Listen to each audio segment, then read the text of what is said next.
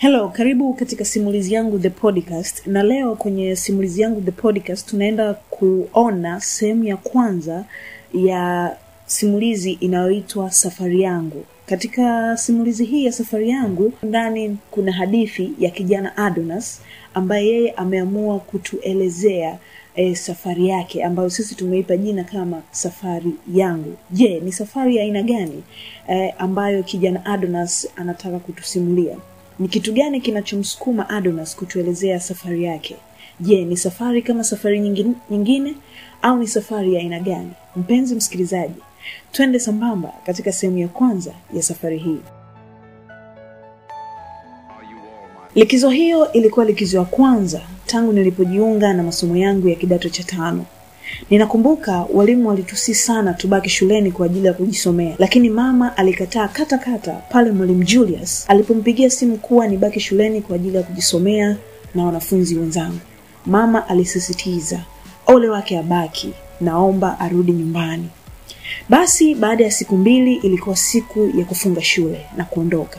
Nilionekana kuwa mnyonge sana na mwenye huzuni, tofauti na wanafunzi wengine waliokuwa wakienda nyumbani. Kama ilivyo kawaida kwa wanafunzi wengi wanapokuwa wakifunga shule na kurudi makwao, kelele na kila aina ya fujo huonyeshwa ili mradi mtu adhihirishe furaha yake. Mimi nilionekana kama wengine wanaobaki na watu wasiojua hatima yao. Siku ya safari iliwadia, nikaanza safari ya kuelekea nyumbani kwa ajili ya likizo ya mwezi mmoja, ambayo katika fikra zangu niliona kama likizo ya mwaka mmoja na nusu hivi. Asikwambie mtu, likizo kwangu ni zaidi ya mateso, hata sijui nieleze vipi. Katika basi tulilokuwemo wanafunzi nane tukielekea likizo, wenzangu walikuwa na uchangamfu wa hali ya juu kwa aina, kutokana na mziki uliokuwa ukipigwa kwenye basi lile.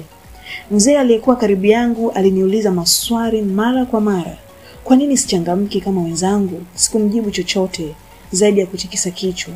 Mwishowe maswali ya mzee yalionekana kunikera, kwani nilimwona kama mpelelezi anayetaka kunichimba maisha yangu. Hayakupita masaa mengi, usingizi ukanichukua. Nilipozinduka tulikuwa katika kilima kimoja hivi chenye msitu wenye miti mizuri.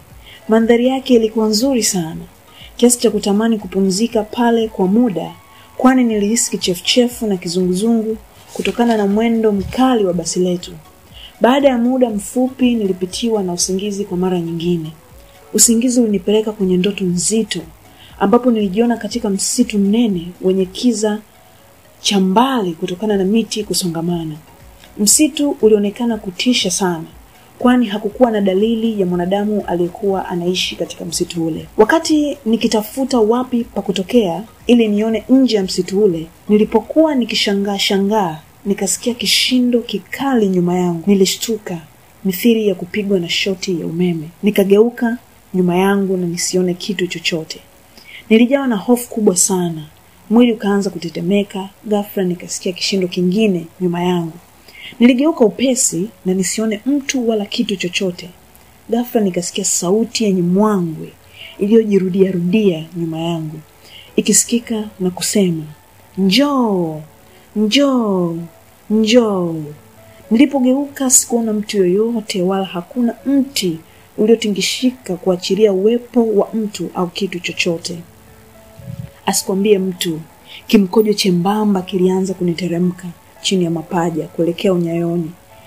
Kijasho chembamba kilinitoka kila sehemu yenye tundu la vinyoleo. Makamasi yalinitoka. Niligeuka huku na kule nikitamani kukimbia, ila sioni pa kukimbilia. Nilitamani kupiga kelele, ila nikaogopa kuwa ndipo nitakapogundulika kuwa nipo msituni. Ghafla nikakumbuka kupiga magoti ili nimwombe Mungu aniepushe na balaa hili lililonikuta.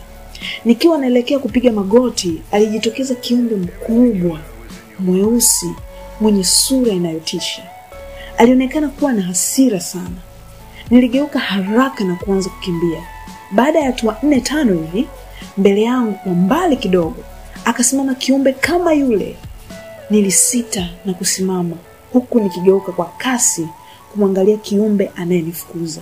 Kitendo cha kugeuka tu, kiumbe yule alinifunika na nikapiga kelele nyingi kuachilia kuwa tayari nipo katika hali ngumu ya kuuliwa kikatili na kiumbe yule.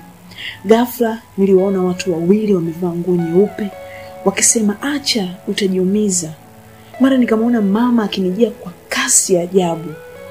Kumbe nilikuwa hospitalini. Nilijaribu kuinua kichwa ila kilishindwa, kwani niliinuka kidogo tu. Nilijaribu kuvuta mikono yangu, haikukubali. Nikavuta miguu yangu, haikubali pia. Nikajaribu kumwita mama, sauti haitoki. Kwa mara ya kwanza nikamwona mama akitoa machozi ya huruma kwa ajili yangu. Nilijaribu kwa mara nyingine kumwita mama, ila sauti haikutoka. Pale pale nilianza kumwomba Mungu anipe nguvu za kuongea. Nilimwona mama akitokwa na machozi. Mama alishindwa kujizuia hadi akaangua kilio. Nilijaribu kwa mara nyingine tena kumwita mama, sauti haikutoka. Ghafla nikahisi kichwa ni kizito, nikaona vitu vyenye rangi mchanganyiko vikipita karibu na macho yangu, viliniziba nisiweze kuona kitu chochote, na hapo hapo ufahamu wangu ukakata. Usikose kusikiliza safari yangu sehemu ya pili ili ujue ni nini kilimpata Adonis.